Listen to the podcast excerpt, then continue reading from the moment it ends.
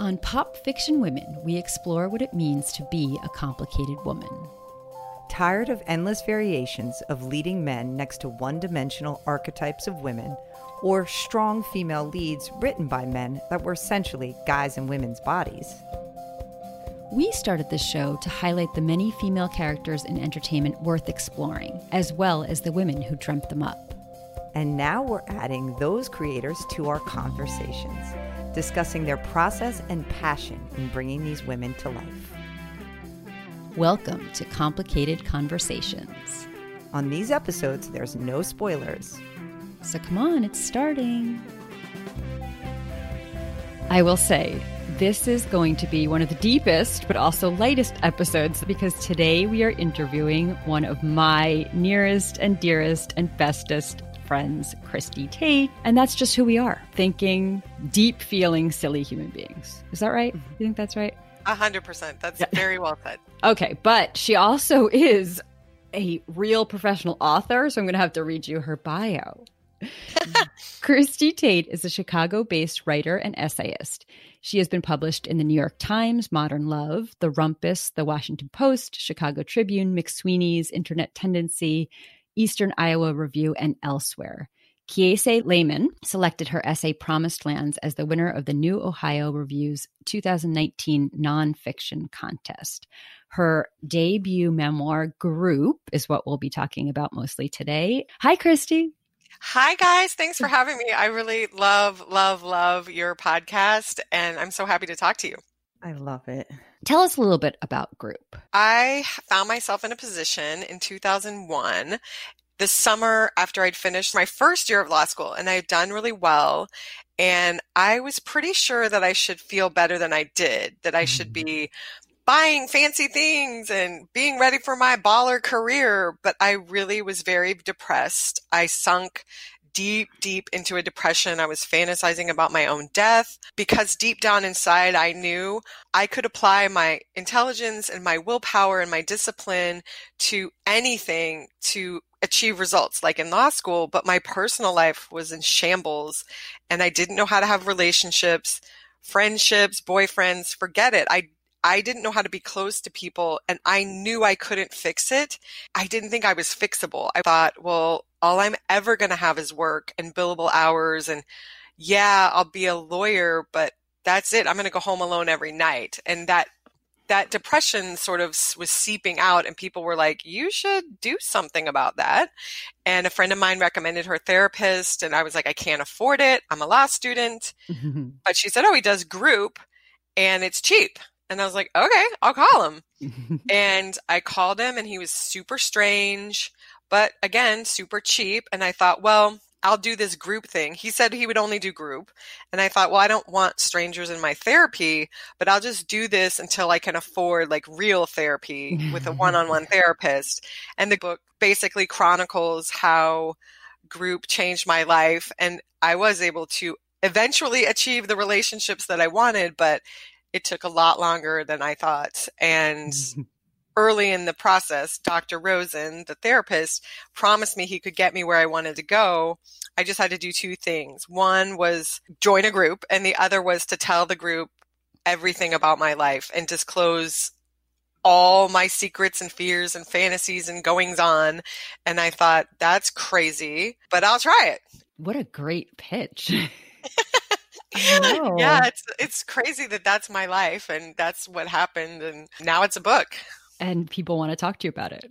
Yeah, it's it's really it's very you know, memoir writers probably they warned me or I should have thought this through a little more. But now that I'm on the road with the book, I'm sort of, I mean, virtually obviously, but I'm a little bit like, oh, that's so weird. Like everyone knows about my sex life. like I didn't, you know, you're writing a book, you don't know, you don't know what's going to happen. And you don't think, well, somebody in Seattle may ask me about this terrible relationship I had. And I'm happy to talk about it. But when I think about talking about it, it gets a little weird. Yes, yeah. You definitely get personal. So yeah, that's true. that's true. Though that's okay. Do you want to ask about vulnerability and intimacy. This was something that really struck out to me when I was reading it. I mean, there's a moment in one of your relationships um, where early on, on a second date, you admit uh, that you see a therapist and you even reveal to your date that you go to group therapy, in fact. And your date then reveals something personal about his parents and their marriage. And it ends up being a moment of connection where, as you write, he meets you out on the limb and you write, I recognize the familiar feeling of warmth and safety that settled after the rush of emotional risk. My turn, your turn, back and forth. So, this is how it happened. This is how you built an intimate relationship, word by word, story by story, revelation by revelation, just like group. It's so funny because when I was reading it before you you wrote the line just like group, I'm like, yes, like you have in your group. and then you wrote just like group. So I was right there with you. Um, and Corinne and I have been having a lot of discussions ourselves lately outside the pod about vulnerability and its ties to intimacy. And, you know, similarly in the book, you talk a lot about secrets and how holding secrets is a way to hold shame. So my question is like do you think you can be a person who has secrets, who doesn't really want to burden others with their feelings or problems but also be vulnerable and intimate. I mean, it seems like the premise of group shows that the way through is to be open and exposed and to share so the other person can share back and hopefully relate. It's like it's counterintuitive, right, Christie? Like totally, totally. Yeah. I think right. You use the word that I love, Kate. You said burden, right? So mm-hmm one of the big secrets I had when I started group was the way that I ate. And I was in recovery in a 12 step program for my eating disorder, but I had a ton of secret eating that was essentially binging at night. I would eat somewhat normally during the day. It was a little bizarre. But then at night, I would go home. I would be by myself. I was depressed and lonely and I would eat anywhere from six to 12 red apples, just binge quickly. It would like always feel disgusting, like painful because I ate so fast. I'm probably not, I wasn't even really chewing, right? So this was a huge secret. And could I be close to people if I told them that?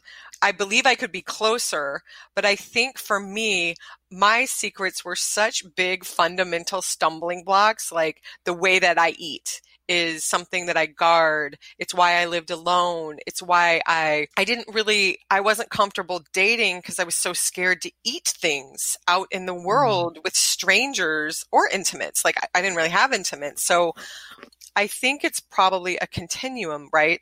Like I didn't have to tell the whole wide world about my apples, yeah. but telling mm. my group begin to loosen me up and I was able to let go of so much shame that was just holding me back. Now, subsequently I've written it in a book and it's published, you know, but the secrets that I have today and I still, I mean, they're not really secrets because there are things that my group knows, my husband knows that aren't appearing in any book and I am not talking about them.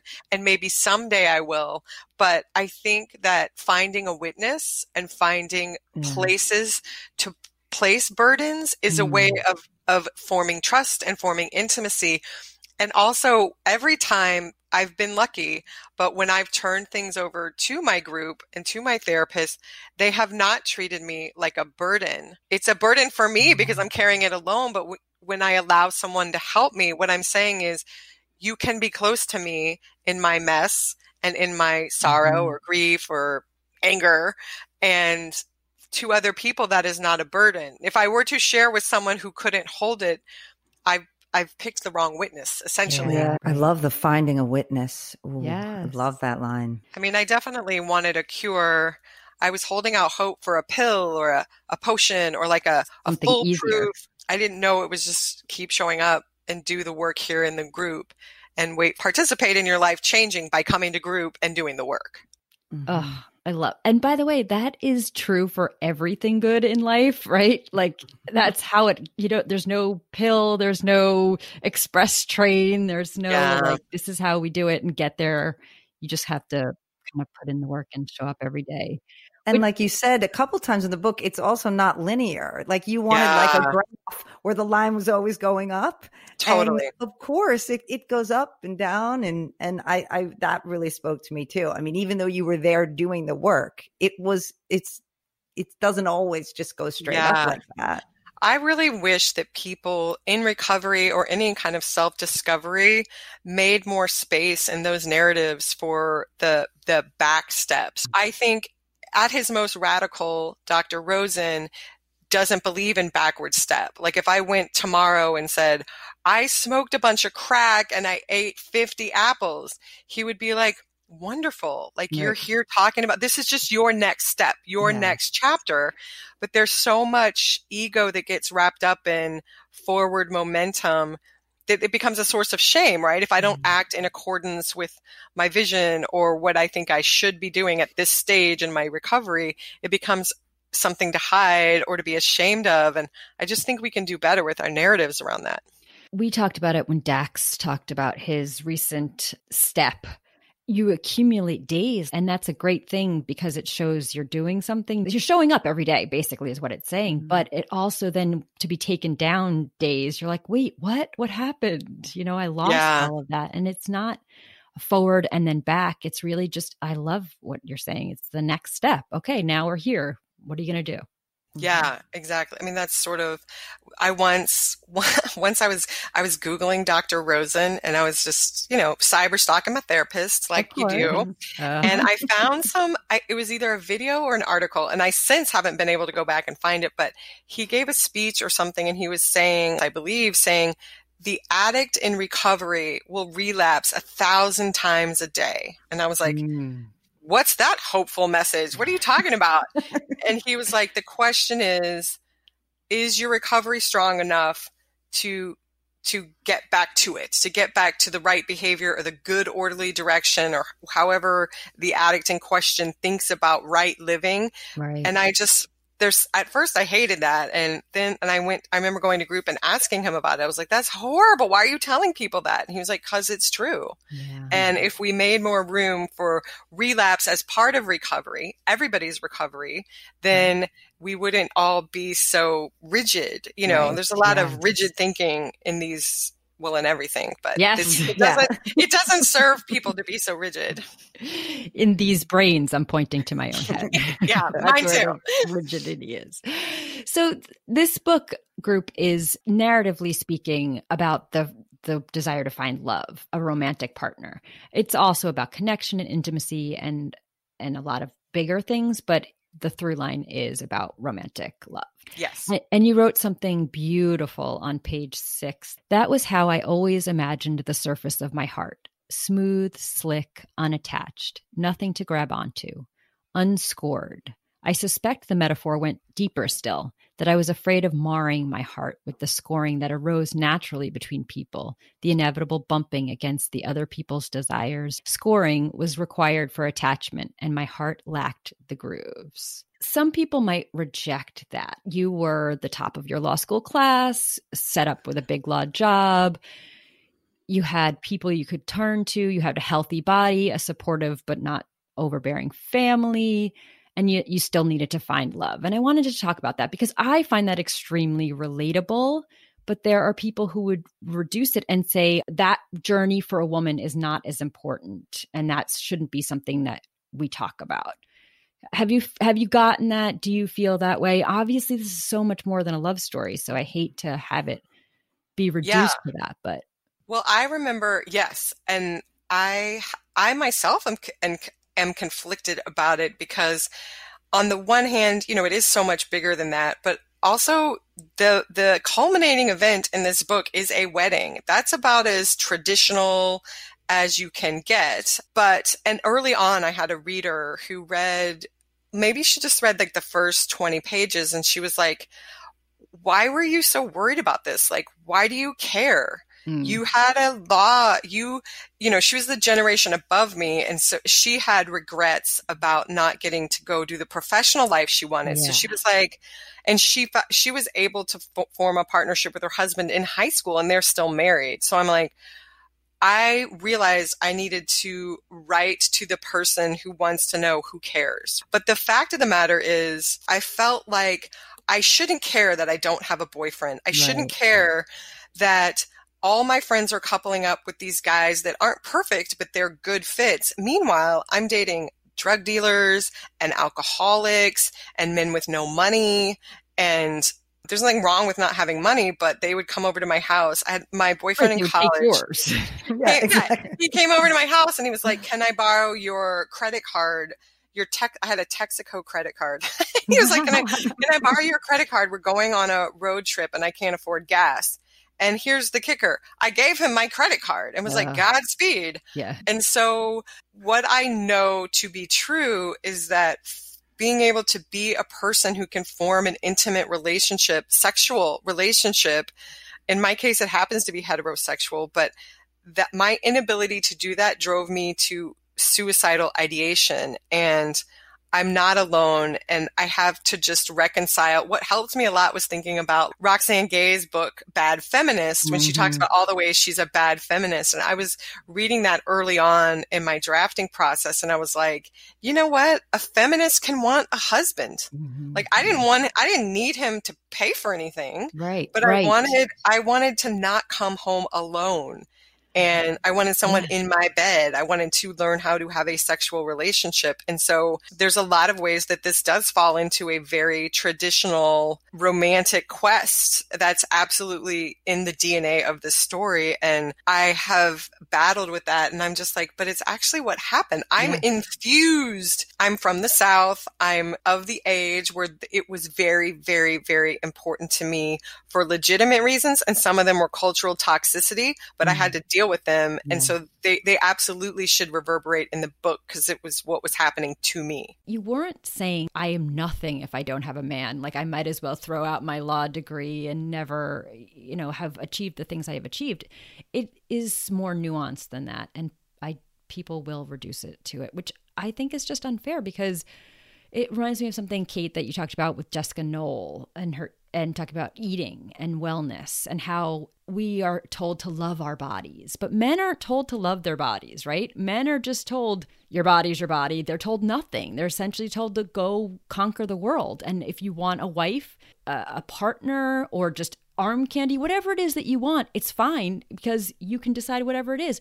But women aren't yet granted that same level of equality somehow the counter programming has taken over. That when we teach women that we're more than our reproductive parts, which is an important lesson, somehow we've made it shameful to want love and romance and partnership. Well, I think when you read this, you see, like we said, it is about so much more than that because in order for you to achieve that goal, yeah of being in an intimate relationship, in this case with a man, you have to deal with all of the messiness inside yourself, all of the things you've been denying, all, all of that in order to have ultimately, yes, have that ending, which is seemingly traditional, but it is completely about the transformation within yourself and in your mindset and all of that. So I if people do reduce it to that, I think they're clearly missing the the bigger. Well, I also I picked law because I was in a bad relationship that was, I was broken up about it, crying all day at work. It was one of those.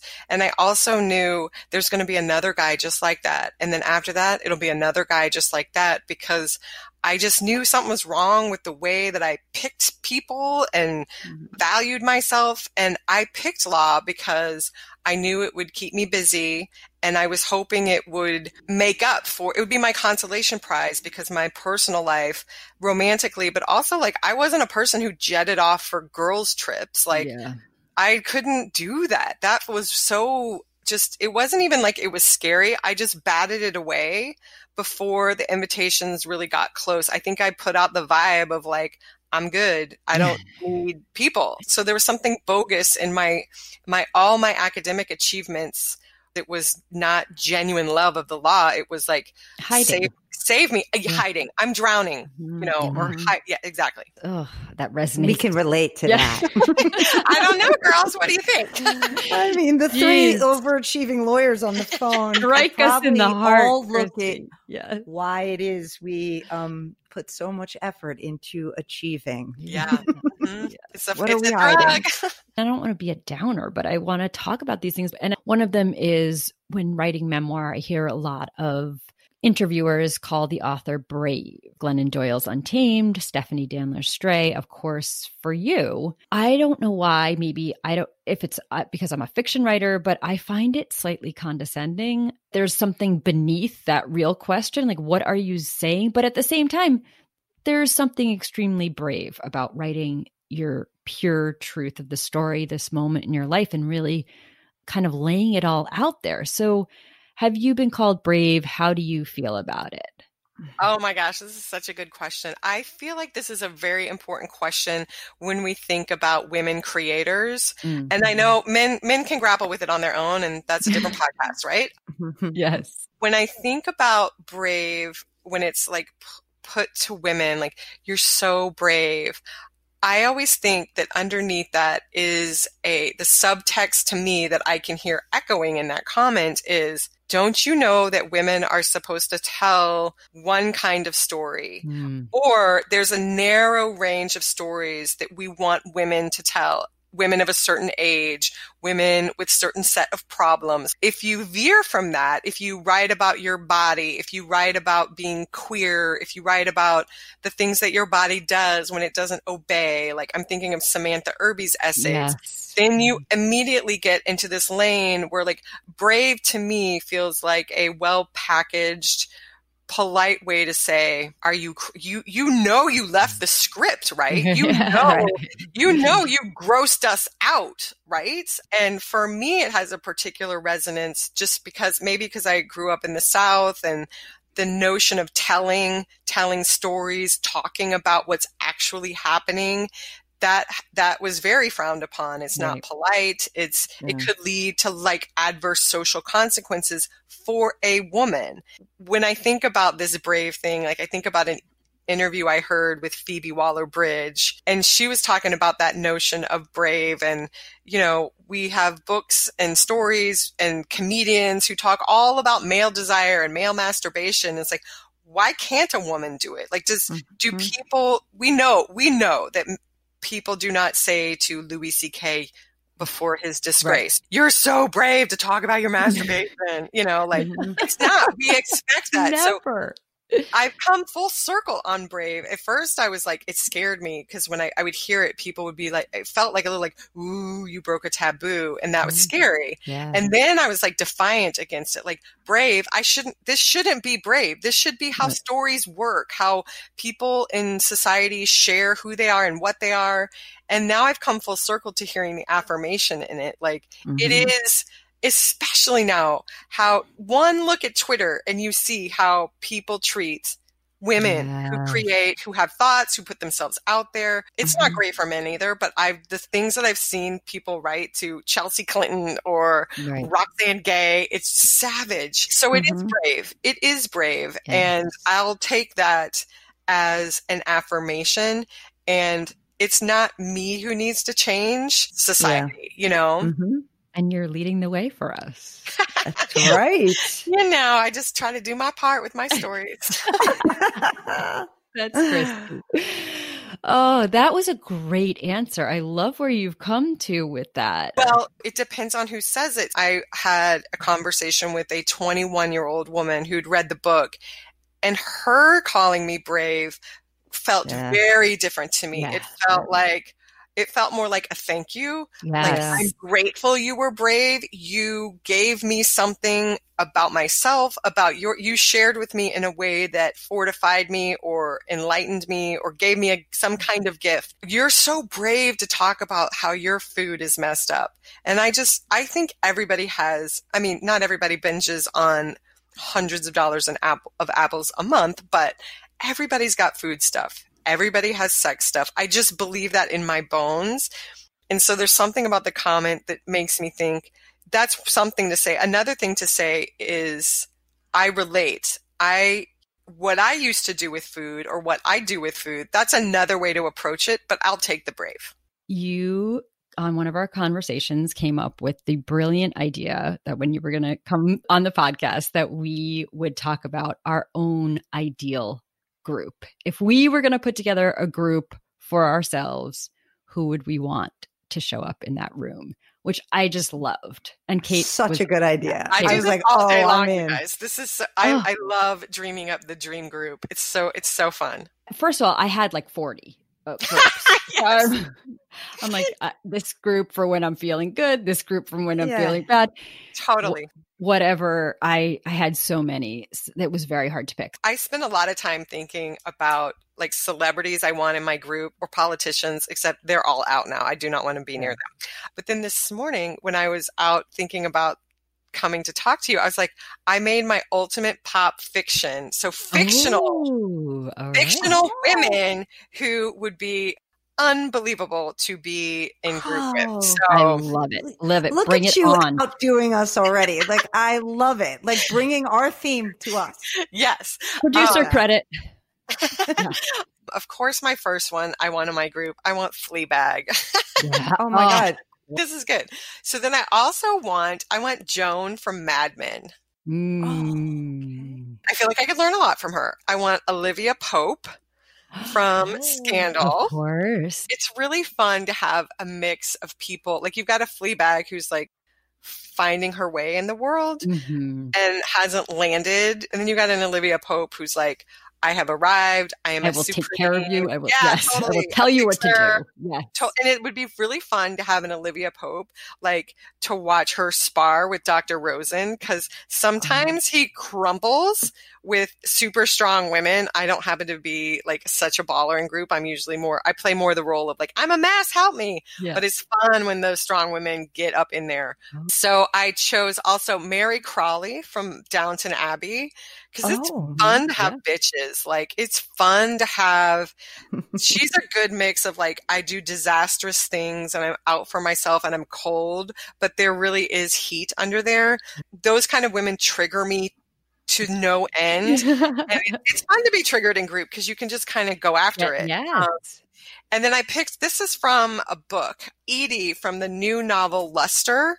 She's No. kind of Oh. like a good counterpart to kind of like a Fleabag, except she's more effervescent and has more and, and also speaks a lot about her class and her Mhm. poverty. I've been in groups before where there were people who were getting evicted or having severe financial problems. And then another person had just won a lawsuit for millions of dollars. So like that creates a lot of conflict and locating myself in those different class arrangements. Ah.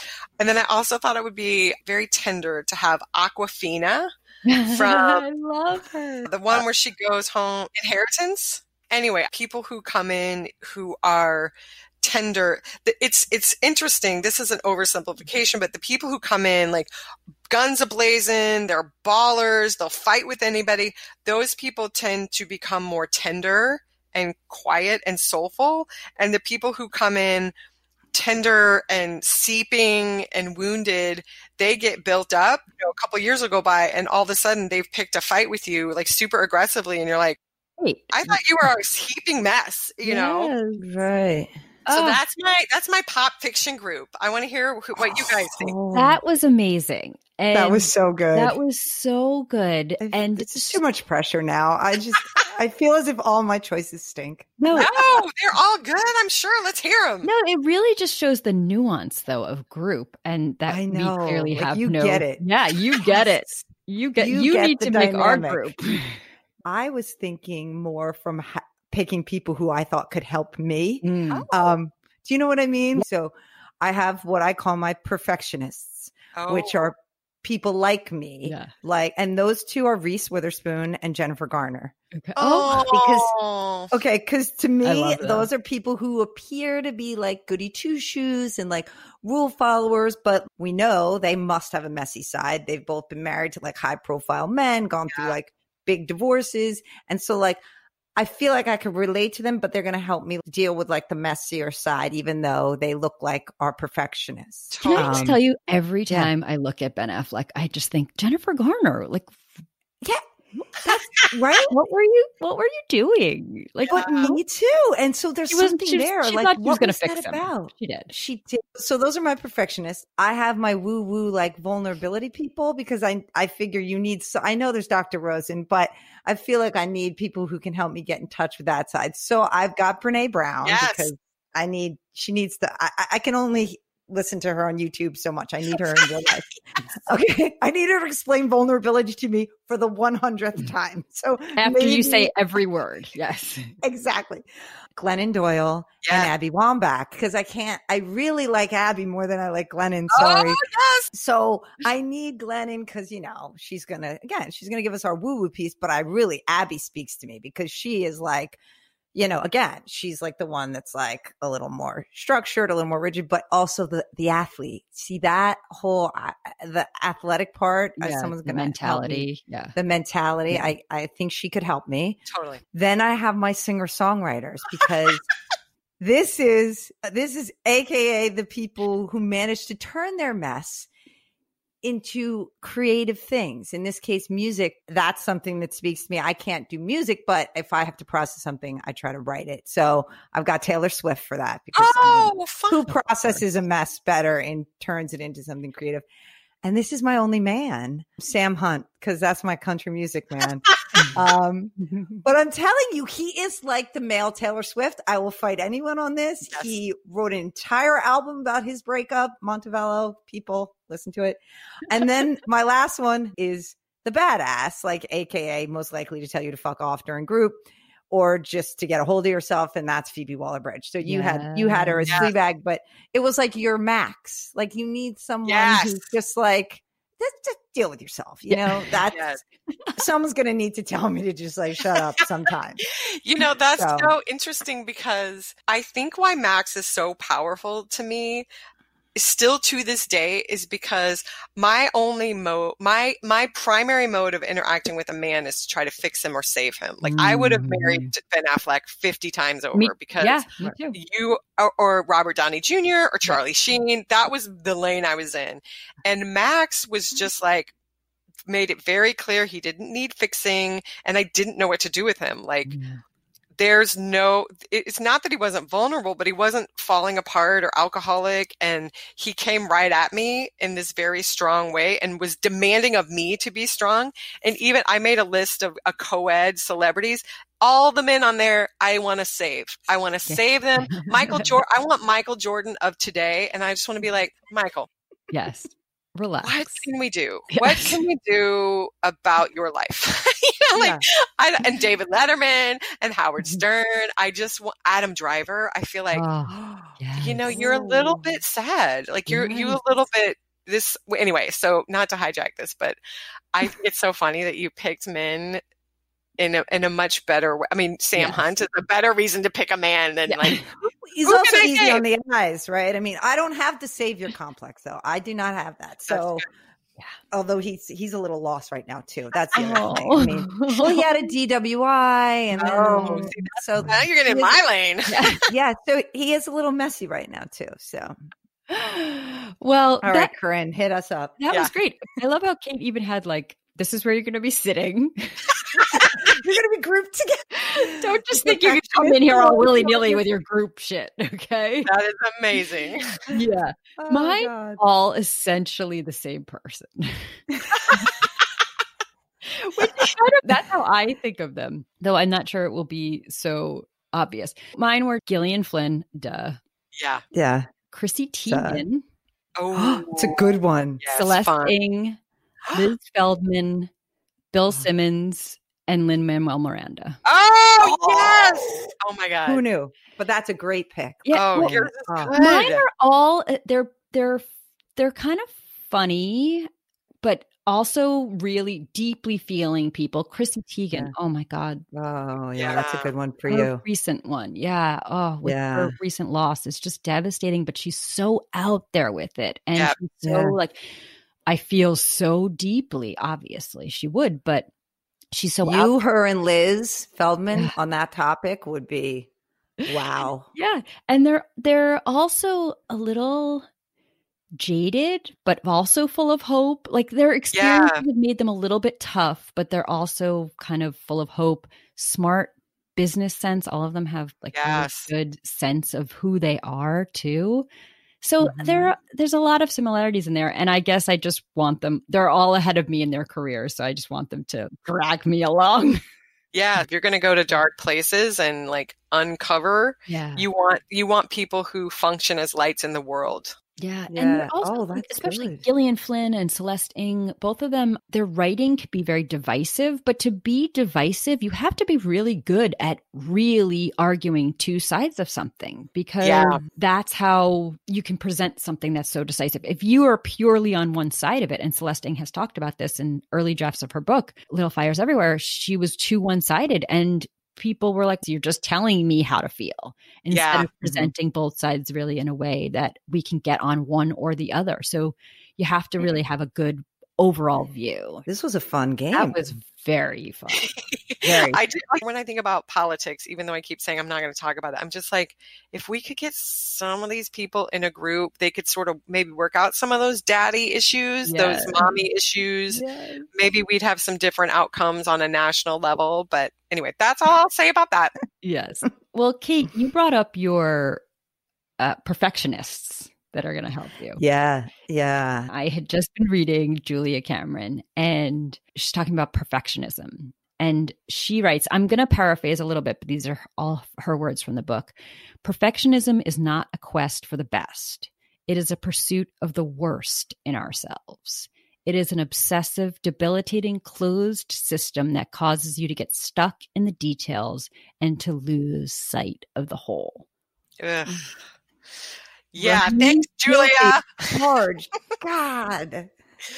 Oh my God. She's so bright. She's so Ugh. she's so right on about what a sneaky artist what uh, what she knows where I'm hiding. She Yeah. knows where I'm hiding. And that's a tough one because it looks like you're trying to do the best and it looks like you're trying to do something that matters and really you're just obsessing about things that you can't control and that Yeah. Totally. never- But we we talked about this, and I won't remember on which one. I think it might have been on Something's Got to Give, where I said the other problem with that is it's so rewarded in Mm, life and yeah. it's so praised. Like I'm sure your perfectionism and overachieverness in in school was lauded by people, by parents, by teachers, like, and they they mean well. They're like, that's so great. Get the gold star, be first in your class. I mean, and it is laudable. I mean, it is. You have achieved something and you've worked hard for something, but it often does mask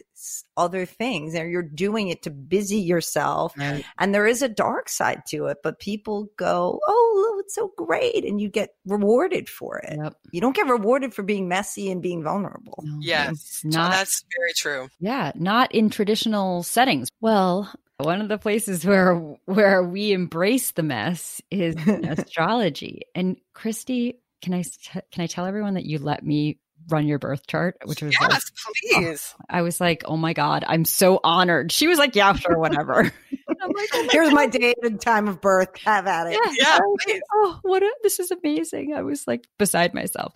So I've known for a long time that Christie is a cancer. That's your sun sign. And by the way, she has single handedly healed all of the oh. cancer sun sign wounds that my mother has inflicted in me. But your chart was full of lovely surprises. Oh, like what? Tell me. Well, your moon is in Aries, which is the moon is your inner life. And that makes sense why we would click so much, me being an Aries sun and then you being the Aries moon. Mm-hmm. And you actually have more fire in your entire chart than I do.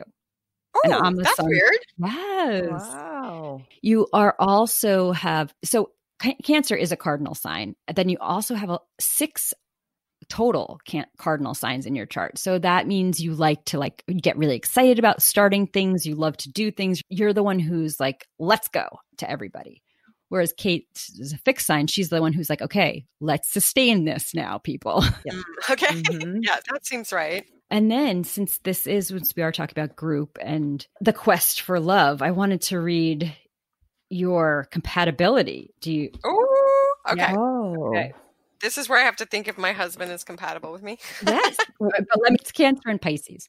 Yeah. Okay. Yeah. Ah. This is an affectionate, sensitive couple who will bolster each other's ego. I think Ooh, that that's good. sounds That's right. good. Pisces is, is an imaginative dreamer, but Cancer is an imaginative worker. Together, they make their dreams a reality. Pisces provides romance in Cancer's life, and Cancer is the all protective lover Pisces need. Both are emotional, intensely devoted, and sensitive to each other's moods.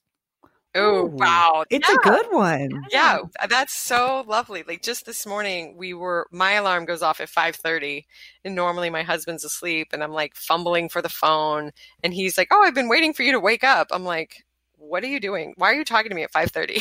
and we ended up talking for like thirty minutes, just like checking in with each other, because like everybody, it's easy to not do that in Mhm. normal times, much less in pandemic. It's hard to find just like a thirty minutes to say go a little deeper and we were both aware of what's on each other's plates and asking about feelings and it was like it was very sweet and very Aww. It seems like very in line with what you just read i mean we're not always like that i could also tell you about some fights we had Of like course. five minutes later but in that little cocoon like everything's dark everything's quiet and it's before the day has just like started with a rush and it was just like Mhm. a lovely thing which reminds me of what you just read Isn't it Wow. amazing how you have to still try to find time for that stuff in the pandemic? You'd think like Yeah. we're together more than ever, totally but Yeah. ew, it's hard. Ugh. it's so easy to just pass each other. You just like like, my husband normally travels in normal life and he hasn't gone anywhere, obviously, and we're just like all stapled together in the same house. And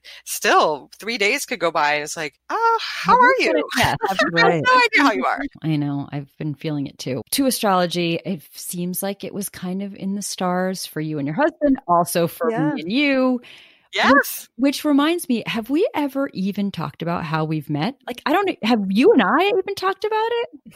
I don't think we have. And then people ask me that all the time. My daughter says to me, because when, whenever I bring up your name, and I talk about you a lot, I always say, my friend Corinne. Like, I don't just say Corinne. Right. Right. the other days, my daughter was like, Why do you always say my friend Corinne? And I was like, I don't do that with anybody else. And I have no idea why I do that. And Hmm. it was making me just think, and I want to hear your version of how you think we met. I, Oh. I, we both had very little children, se- our second children, and Yeah. we were nursing and managing a toddler and ignoring our increasingly unfulfilling legal careers. yes, that's all true. this sounds perfect. but When I mm. remember it, I remember crossing the street in Chicago. Actually, it was Chicago Avenue, and I was leaving. I was like working part time as a legal writing instructor, and you just left the most lively, personal, connecting emails. I think we got into a debate about.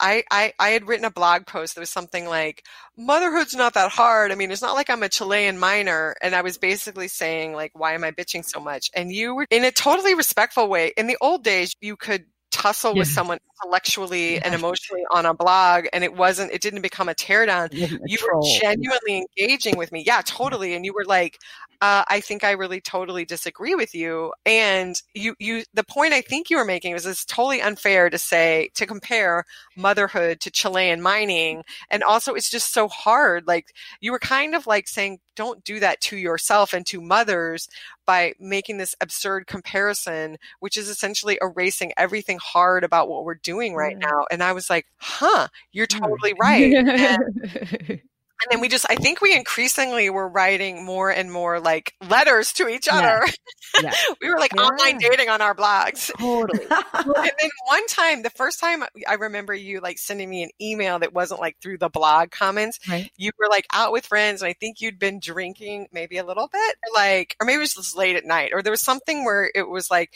you were like can you please tell me your sign and i was like I'm, I'm up with my babies and i'm like i'm a cancer and then the next day you were like i'm sorry that That must have been so weird. I was out with friends and you took it so well. And I was like, that's cool. I can talk about, I mean, obviously I'm pretty open, so we can definitely talk right. about sign. Um, but, yeah. But as Kate and I have talked about, most lawyers are not open to that question. They're like, I don't even know what you're talking about. Yes, they think, that's yeah. true. That is, I, I have not, I have not encountered that in my law life, but writers are so into this. Totally. Mm-hmm. So it's interesting. Like you were the bridge to that because I have since like I have a bunch of writing friends who live in Portland and they like they have an astrologer that they go see as if it's like a dentist. Right. And very like they wouldn't make a move yeah. if the moon is in the wrong place. and lawyer Christie is, is like, mm, okay, maybe yeah. like do what you need to do. And but writer Christie is more like that's fascinating. Like, what does that mean to you? And I feel like being open to it is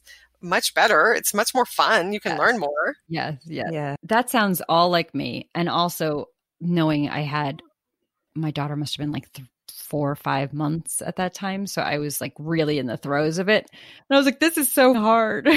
but this um, is so, like Chilean mining. Okay. I wish I could be a Chilean miner right now. but no, I just, it was Sarah Lind, you were guest blogging on. Yes, that's you're right. You're totally right. I guest blogged for her because she went out of town. But I do remember. So your recollection is right for you, but I do remember being like, I need to be friends with this Christie Tate girl. I was like, wow. I am going. I'm sure. I I actually remember. I think I commented on your blog once or twice, and you didn't write back. I'm like, sorry, still gonna keep trying that is so funny. Oh my god. Well, I'm so glad you did. I was probably just too sleep deprived to understand where see, that's part of like being blocked. I can't couldn't even see invitations. And so it's oh, good that stars wanted us to be together. So that sheer randomness, because I didn't Sarah Lind, I didn't even know. I found her on WordPress. Yeah. Freshly pressed.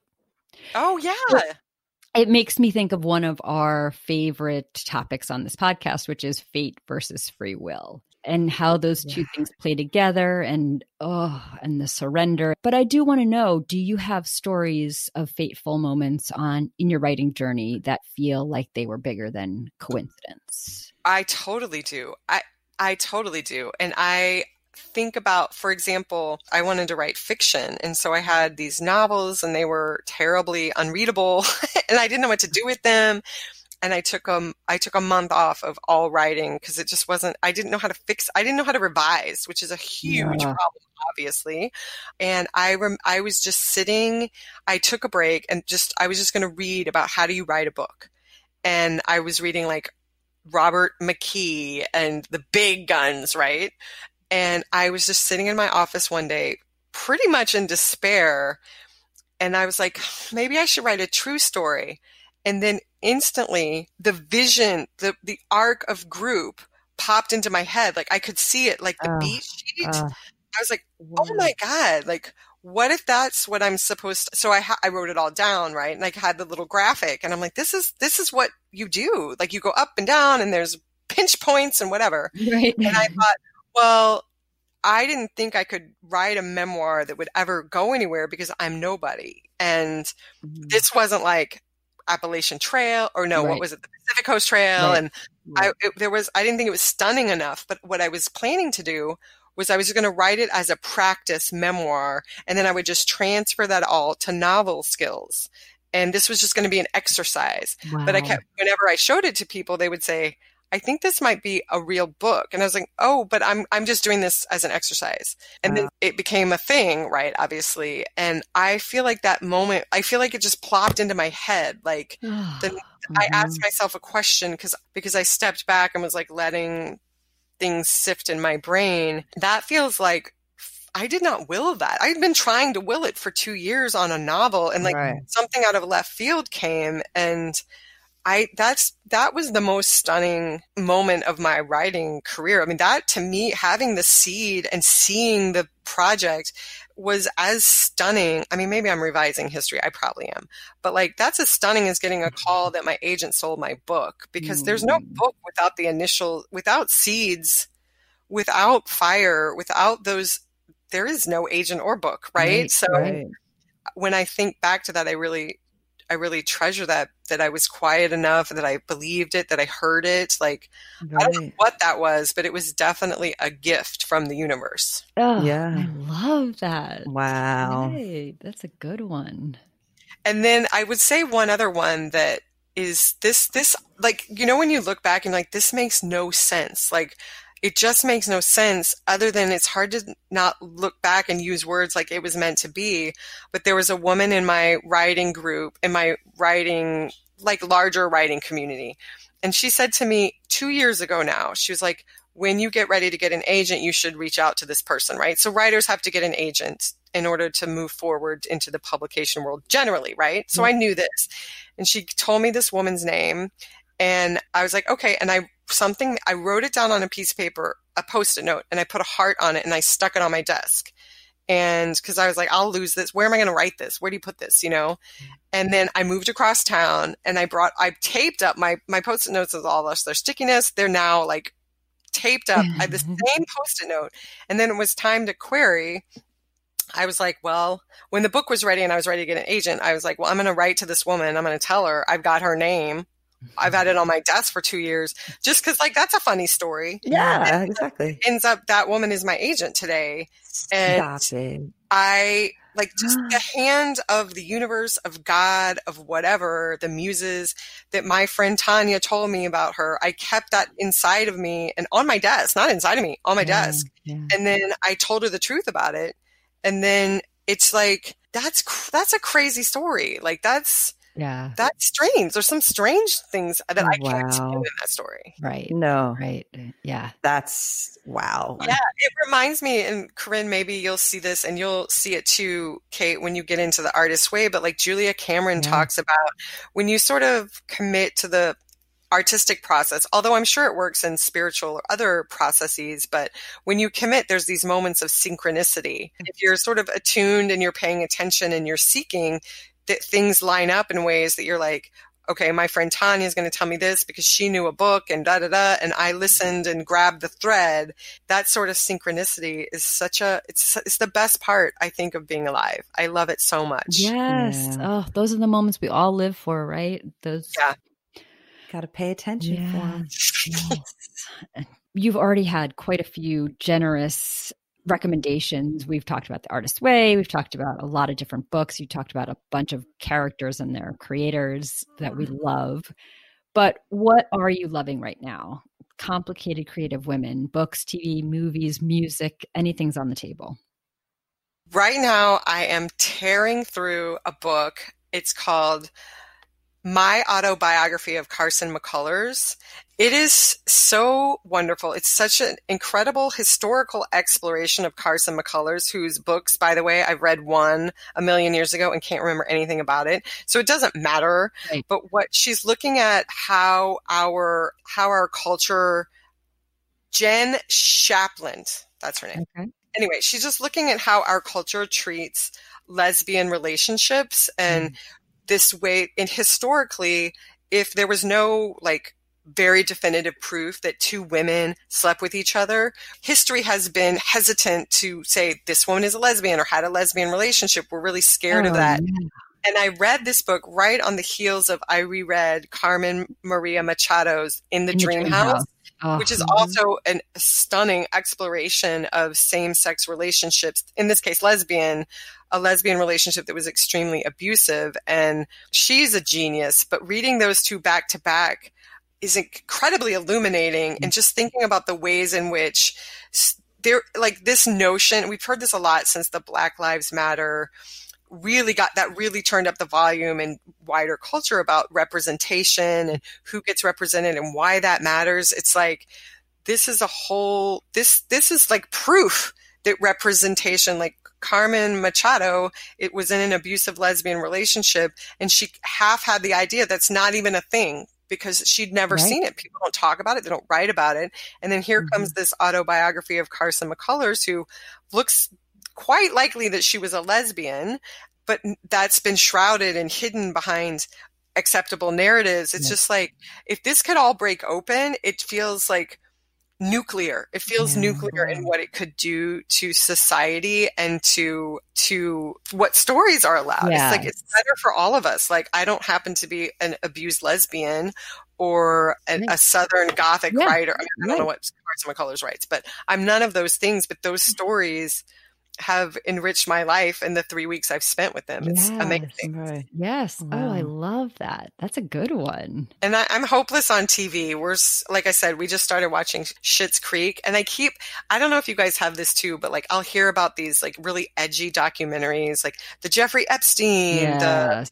the Yeah. next thing, and I, No, I I can't, can't, do it. It's, I just they're they're so evil. Yeah. I can do the last dance and like love, love, love those beautiful Yeah. basketball men. I could watch that all day long. yes. I can't do cults and vulnerable women and sex trafficking. I know. I can't do it. I'm not. I'm not edgy enough. No, my husband No, watches them when I go to bed, and I can't do it. We're gonna have to add those to our list, Kate. Yeah. All right. We've got a growing We list. do always. Well, I'm so glad you joined us. I got to talk to you twice in one week. What a treat! Yeah, this is. You guys are doing such fun things, and I'm really happy for all your success, and certainly happy to be here. But I'm just know that I'm listening and I'm cheering, and I love the complicated women that you are and that you celebrate. It's so good for the world. Thank you. Yay. Oh, oh thank my you so God. much. We want to let you know we've launched a Patreon page where supporters can receive perks like bonus episodes and exclusive content. Because Pop Fiction Women is our passion project, a place where we give women space to show up and offer in depth analysis in the ways we're used to hearing about male creators and their characters. We delve into creativity and psychology with a dash of astrology, and we have so much fun doing it. Just two friends breaking down books, movies, and shows like Normal People, Fleabag, and I May Destroy You. Every single aspect of this podcast we do ourselves, from the preparation to the recording, from the editing to the social media promotion. So, we're adding a Patreon platform because we want to keep making the show you love and hopefully expand it even further. So please consider becoming one of our most complicated fans and contributing on Patreon. To learn more, go to patreon.com forward slash pop fiction women. This has been Pop Fiction Women with Corinne and Kate. If you enjoyed this show, please tell the complicated women in your life. And the men who love them. Yes, tell them to listen. And then to follow on Spotify or review and subscribe on Apple Podcasts. And of course, share on social media. Tag us with your favorite books, TV shows, and movies starring complicated women on Facebook and Instagram at Pop Fiction Women or on Twitter at Pop underscore women. For more coverage of the women you love, or to find out if you qualify as a complicated woman, go to popfictionwomen.com. And keep it complicated.